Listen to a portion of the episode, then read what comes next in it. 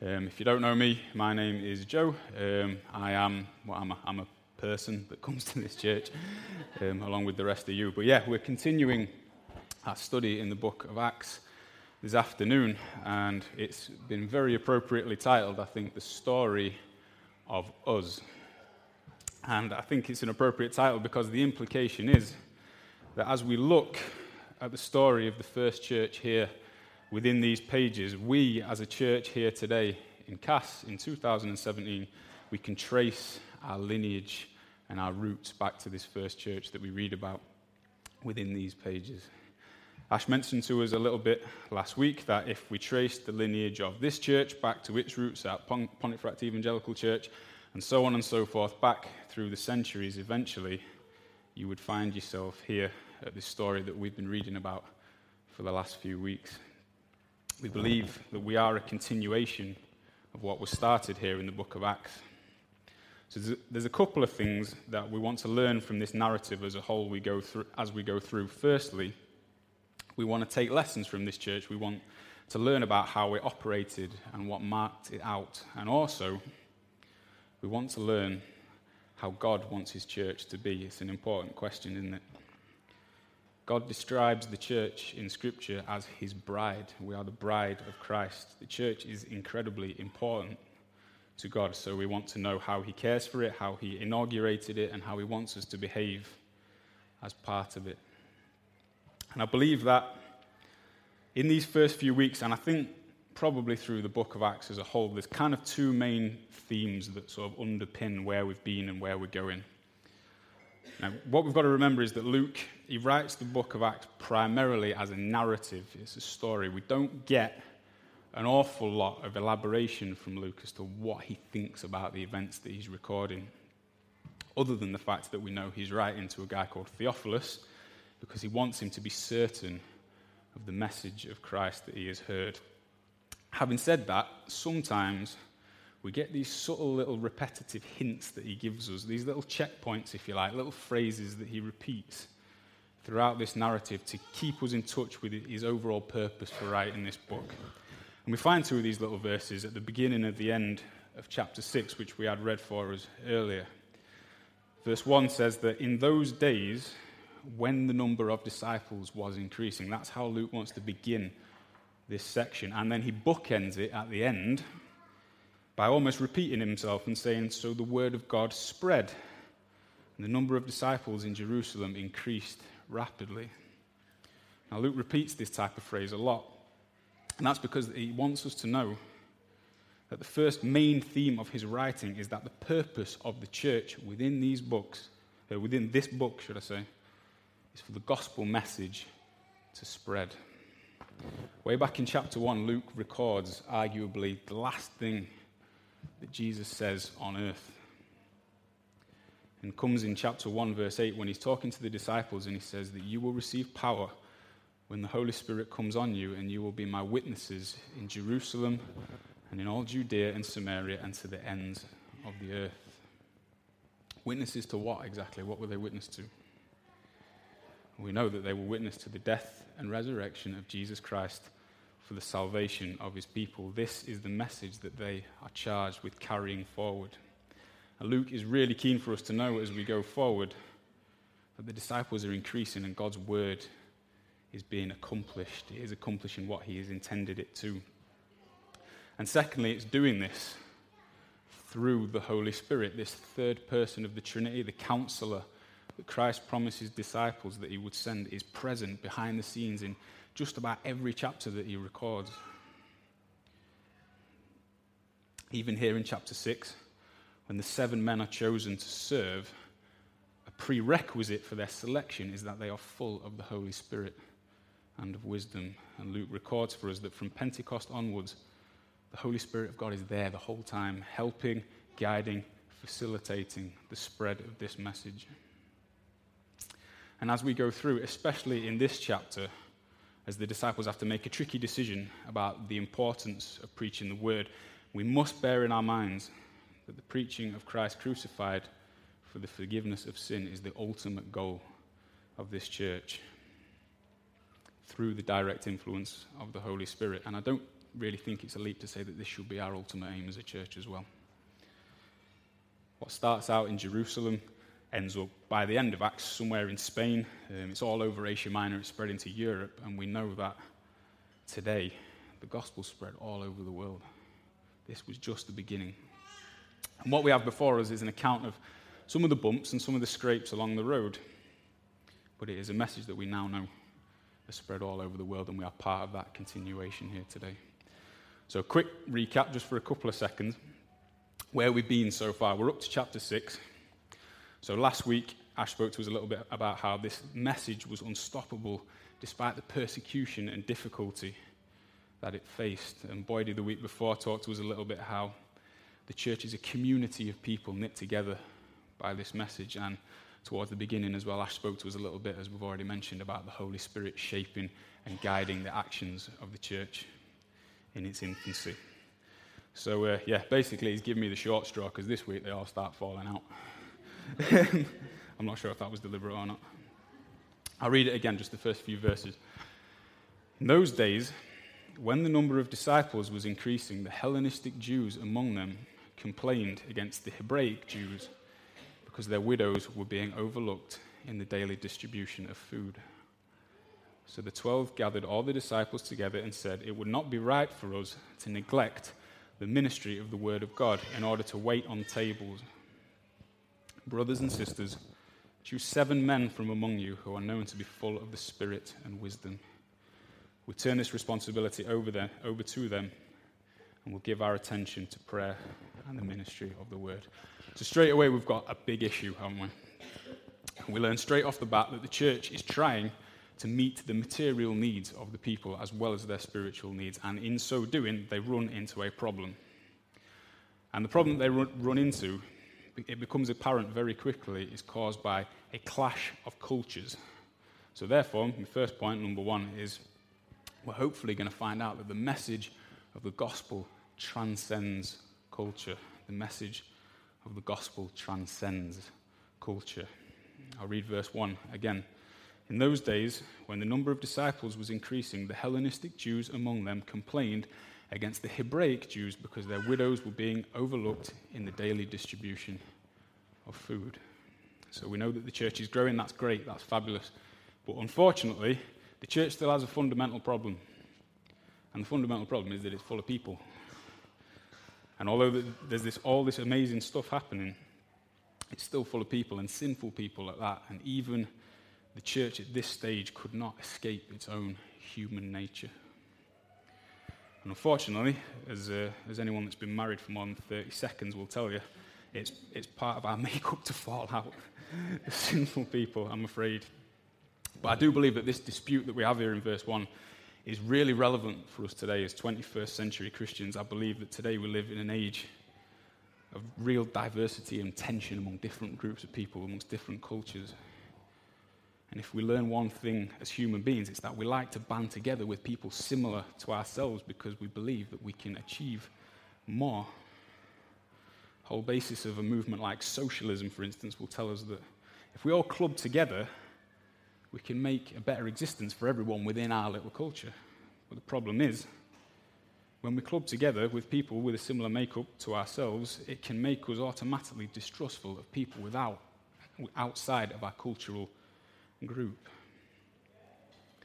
And we know from the scripture that as a church, we're required to cater to different groups of people, different cultures. So we need to know how to act when these types of issues arise. And what starts here in chapter 6 is arguably a kind of innocuous complaint about food. It gets blown up because these cultures have come to loggerheads, and an incident occurs which perhaps could have been avoided.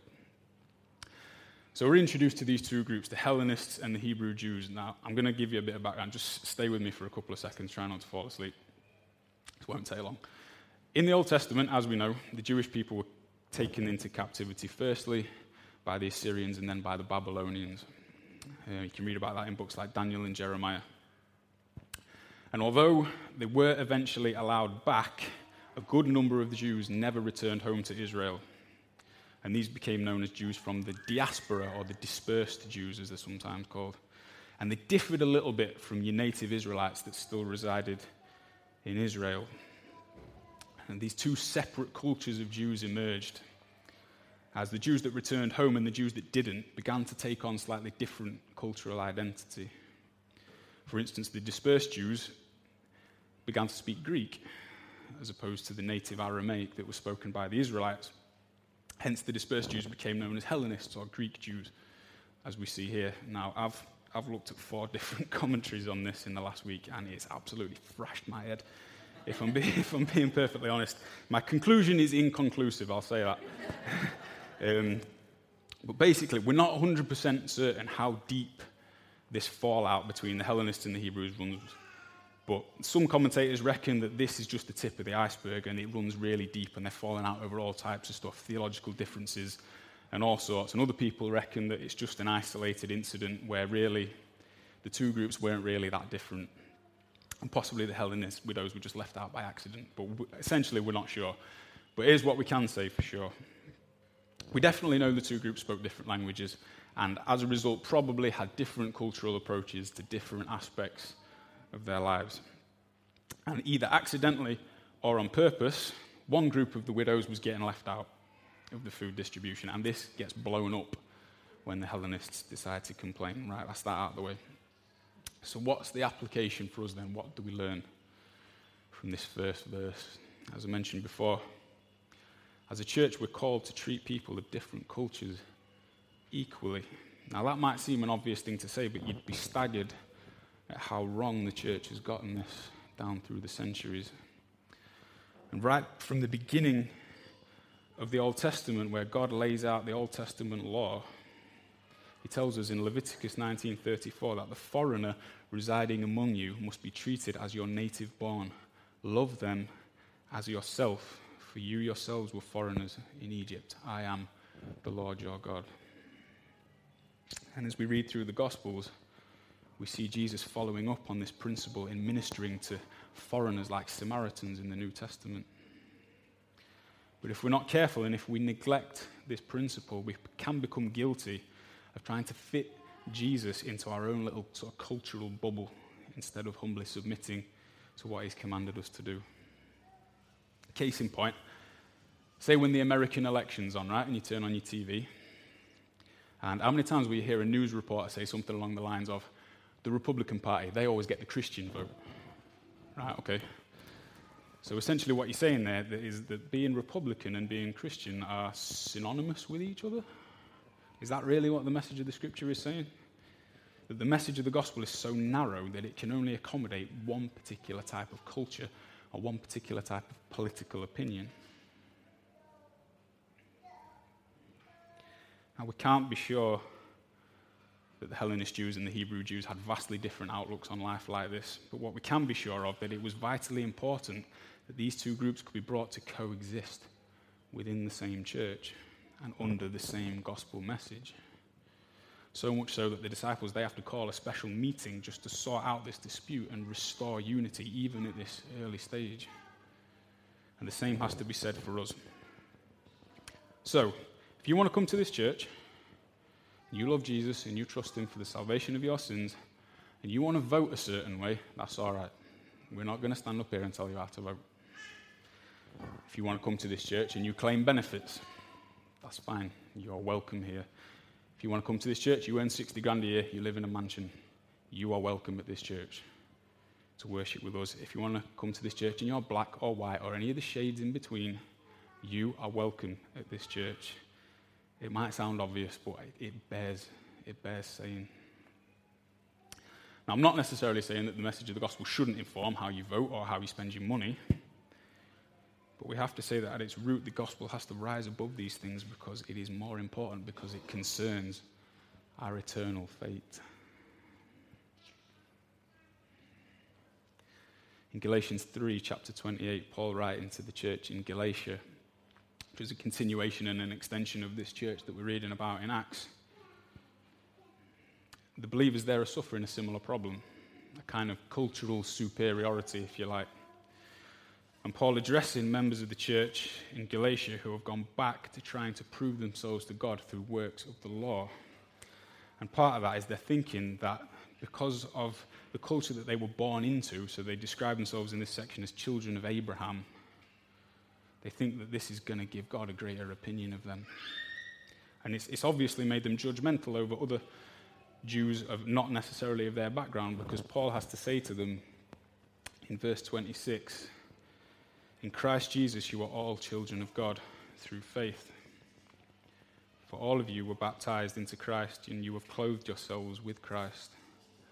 There is neither Jew nor Gentile, slave nor free, male or female. You are all one in Christ Jesus. Now, I've got a mate, me. My mate's called James. Uh, some of you might have heard me say this before, but I met him a few years ago, and uh, he's, he's a little bit different from me. He won't mind me saying this. He's a good humoured bloke. Um, he likes to wear the kind of same sweater a lot. Um, he's into maths. Um, he's, a, he's a maths teacher. And his idea of a good night out is probably in the shed at the bottom of his garden, messing with screws and bolts and various kinds of lubricants and stuff like that. Um, and we became really good friends. But the point of what I'm trying to say is to look at us, look at me and look at him, you'd think they've got nothing in common, those two. Nothing at all. And the first time I met him was at the church I used to go to in York. And he kind of sidled up and sat next to me, and I kind of looked at him like, What, what have you come as? and, but over the next few years, I, I, became a Christian and we became really good friends. And it was primarily because we opened the Bible together and we prayed together. And we learned about Jesus together. Now, I'm not necessarily saying that you're going to identify with everybody in church. I'm not going to pretend that churches are all happy, nicey, nicey places. It's not all kumbaya all the time. I'm not saying that we should all wear the same brand of beige sweater. Um, but what I am saying is that we can celebrate and we can accommodate difference, but still have the same heart and the same mind. And it's because of what Christ has done for us. Our cultures are unified in Christ if we trust in Him. And it's up to the apostles in Acts chapter 6 to remind these two different factions of this fact. The gospel transcends culture. Point number two the gospel caters for the marginalized. Now, you might be forgiven for thinking that amongst all this cultural turmoil, you forget about the poor old Hellenist widows that are still hungry. And it shouldn't get lost on us that the poor and the widows in this particular day and age, they were actually being catered for at all. You know, there's no welfare state at this time, no benefit systems, no NHS. They've got no social safety net to fall on whatsoever. And in all likelihood, these widows existed because Jewish men from the, the dispersion, the diaspora, they wanted to return to Jerusalem before they died so they could be buried near the temple. Snag was, the poor old wives would get left behind when they snuffed it. So, an implication for us, as I mentioned before, is that it is part of our duty to look after people's material needs as part of the church. And we see examples from this from Christ in the Gospels. He healed people, he provided people with food, provided them with wine. And he spent time with people on the fringes of society, marginalized people. And he used people's material need as a platform to minister to their spiritual need. And here the apostles, they're carrying on this framework that he set for them. And as we know, caring for people in our community is a great way to share the gospel. We, we use this as a pattern in this church. We encourage you to make friends and to form relationships with people outside the church, and we try to provide events to invite people to, and we try to be a church that is as accessible as possible in terms of making people feel comfortable and welcome. You know, there's a reason why we put everything up on the screen, you know, so you don't have to bring anything with you. And there's a reason why we set the chairs up in a certain way, because we know that the gospel is an offense to some people, the scripture tells us. So if they're going to be offended, we'd rather it be because of the gospel and not because of any hang ups that the church has potentially created for, for itself down through the years. Therefore, not only do we accommodate different cultures within our church, but also people from outside of our cultural bubble that aren't necessarily going to walk through that door on a Sunday afternoon. Just humor me for a second, right? Just transport this little scenario that we have here into the 21st century. Imagine how it would go down. I'm not saying this is how it went down, but just, just stay with me for a second. So picture the food being distributed. So whoever's dishing out the food, they turn up on the morning to dish out the food. They set up the tables or whatever they're doing. They bring the, the baskets of, I'm guessing it was something along the lines of bread and fish or something. I doubt they were dishing out Nando's. Um, and someone goes to open the doors.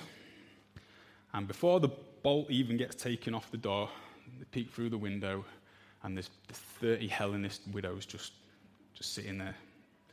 You know, can you imagine the kind of stuff that would get said in this day and age? Are they back again? I'm sick of them. Every day, they come wanting more food. You know, all they do is leech of us. Haven't they got a job yet? That's one we like to use, isn't it? We see poor people. Why aren't you working? You know, I'm not serving them anymore. I've had enough of it. Now, we know it could have been an accident.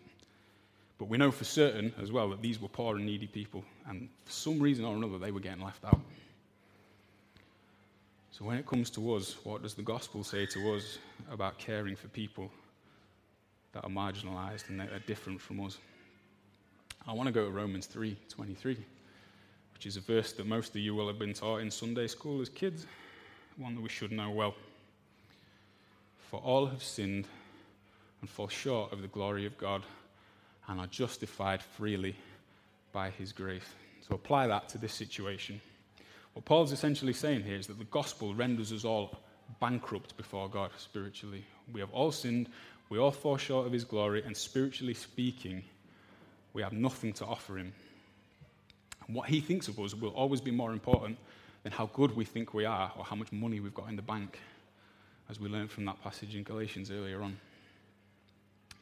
And then we look at the second part of the verse we are justified freely by his grace. Guess what that means? It means you can't offer anything to God in return for salvation. He gave it to us for free. And not only that, but He provided for us the clothes that we wear, the jobs we go to, the money that we earn, the cars that we drive. So when we see someone that's worse off than ourselves, we know that really God looks at us the same way. And if He's given to us freely, then we should be motivated to give to them. Now, you might possibly be thinking, you know, come on, Joe, this is basic Christianity. We know this stuff. We, you know, we're past this. But I submit to you that after you walk out those doors tonight and your normal life kind of sets in again and the, the Sunday sort of buzz sort of fades, this doctrine can go out the window very easily. Now, I'll give you an example. There's like a trend on TV at the moment, right? And it does my head in. It's kind of, let's find the weirdest person in society that we possibly can and show their life for an hour so we can all point the finger and look at how weird they are, right? So a good one that I saw was, I think it's called Benefits Britain or something, or Benefit Street or something like that. And the premise, if you haven't seen it, is basically this. Right, we're going to find a 20 stone woman who smokes 40 fags a day, drinks 20 cans of special brew, right? And somehow she's found a loophole where she can get five grand's worth of benefits a month, right? And essentially, what they're doing is an up to date version of putting her head in the stock so you can throw rotten vegetables at it, right? So it's designed for you to sit there and go, what an absolute scumbag she is. You know, I pay my taxes. I'm an upstanding member of society. Who does she think she is? That's my beer she's drinking. I paid for that. Guess what? Romans 3:23 tells you that you are no better than her. Right? That's just the way it is. Now, I'm not here to comment on the morality of whether that's right or wrong. But we learn clearly from this text in Acts 6 that marginalized groups of people, people on the fringes of society, need to be cared for. And sometimes that might mean regardless of what you think of them. This is an eternal battle, an internal battle, should I say, that I face every day when I go to work. I don't want to bang on about myself, but I, I do think this has got some relevance to where we're going. If you don't know what I do, um, I help run like a sheltered housing organisation for ex-offenders and for homeless people and people with substance misuse issues. And every day, I see people who are just at the bottom rung of society. They cannot sink any lower, right? They have got nothing and they are in desperate need of help. Problem is, the majority of them, you could say, deserve to be there. Right? Through choices that they've made, through things they have done, they have landed themselves in that situation. And to top it all off, they're not always necessarily the nicest people to work with. So I'm faced with this issue, right? Am I going to put aside my moral misgivings to help this person, even though they might potentially annoy me quite a lot? And I'll be honest, I fail at this miserably at times. I really need God to teach me greater patience and greater forbearance. It's something that's really been on my heart recently. But my boss has a little phrase that he sometimes likes to remind me of when I'm finding things tough. He say to me, Joe, you are there to help, not because they deserve it, but because they need it. What better illustration of the gospel are you going to find than that? Did the Hellenists and the Hebrews receive the gospel because they deserved it? Did the Galatians receive the gospel because they deserved it? Did the widows receive food because they deserved it? No, they needed it desperately. And also, they had material needs that they needed met as well, like we all do. So, let's think about the marginalized people that we run into outside of our social circles and think how is the gospel going to cause me to act towards this person? The gospel caters to the marginalized. Thirdly, and finally, very briefly, the gospel message is threatened and deacons are appointed, verses 2 to 7. So, as I mentioned at the start, the purpose of the church is for the gospel message to spread. We've already seen how it spread last week, even in the face of persecution, as Ash mentioned to us. And in verse 7, Luke lets us know that it carries on spreading even though this argument and this dispute has occurred within the church. However, the apostles, guided by the Holy Spirit, have to make a drastic decision in verse 2 as the message needs to be preserved. Now, the apostles, they're still learning on the job a little bit at this point, right? This can't get lost on us. They're not academic people, they're not political men, they haven't got degrees in sociology, right? Majority of them are fishers, fishermen, or laborers, right? They're not necessarily born leaders. However, as a result of what the Holy Spirit has appointed them to do, they're kind of thrust into the limelight. You know, 3,000 of them get saved in one afternoon. And here they are, they've got all these people to deal with, and lo and behold, 20 minutes later, they all start falling out. But the apostles have a deep conviction that this is what God wants them to keep on doing. Problem is, this is possibly the only thing they can really do at this moment in time. This is all they're equipped for. And they're landed with this conflict. So in verse 2, that they agree it would not be right for us to neglect the ministry of the Word of God in order to wait on tables. Now, it's important for us to clarify at this point. This, this verse might get taken the wrong way a little bit. But here's what they're not saying, right? They are not saying, we are too important to get on with looking after widows, right? Because we've got more important stuff going on. We need to get some dog's body type people that are going to deal with the boring stuff so we can get on with the important stuff, preaching the word. That's what they're not saying. But what they are saying is that the message being preached is the very reason that they're there. And if the word isn't preached, then what's the point in calling themselves a church? What I said at the start, the preaching of the gospel message is the primary purpose of the church and the disciples. They know this. Jesus told them in verse 1 that they're going to be his witnesses, and the devil is trying everything he can to distract them with infighting and disputes. And they have the wherewithal to recognize this. So they appoint people equipped for the job. And the Bible teaches us that different people have different gifts in different areas. What the disciples need in this situation is some people that are going to be more skilled in resolving this conflict than they are. Case in point, right? If there's a tropical storm tonight and my roof caves in, I'm probably not going to ring Ash. No offense, mate. I'm more likely to ring Dan. I'm, not, I'm not sure what he thinks about that, but that's probably, you know, the Spirit appoints different gifts to different people. You see what I'm saying? You know, think again of what I said before. The Holy Spirit is there behind the scenes the whole time, guiding and directing. And as I said before in this passage, the primary reason these men got picked to sort out this dispute is because they are full of the Holy Spirit, as we learn in verse 5. And if you looked briefly, uh, uh, there's a verse in Romans 12, verse 7 that we learn that the Spirit gives specific gifts to different people. And one of those particular gifts is the gift of serving in practical ways, which is something that these seven men have got here. And people with the gift of serving are sometimes known as deacons in the church. Now, this passage is often used as like a, a kind of pretext when someone's like appointed to the diaconate, right? I don't know when you hear that word, what springs to mind. I think of the doddery old bloke that takes the collection in my mum and dad's church. But there's a couple of things I want to say about. Sometimes in the church, deacons, it's like an official office. Now, we don't have deacons in this church in that way. But in another way, we have loads of deacons. I'll explain what I mean in a minute. There's a little section in 1 Timothy and in Titus which talks about qualifications for deacons um, in an official role within the church. I'm not going to get into that today, but I just want to kind of focus on the, the word in its sort of purest sense.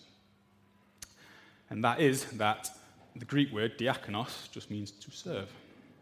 So, in that sense of the word, we've got deacons all over this church. You know, there's been deacons sat over here this morning, this afternoon, leading us in worship and serving us in that way. There's deacons in there right now teaching your kids about Jesus and fulfilling part of your responsibility to bring up your children in the way of the Lord.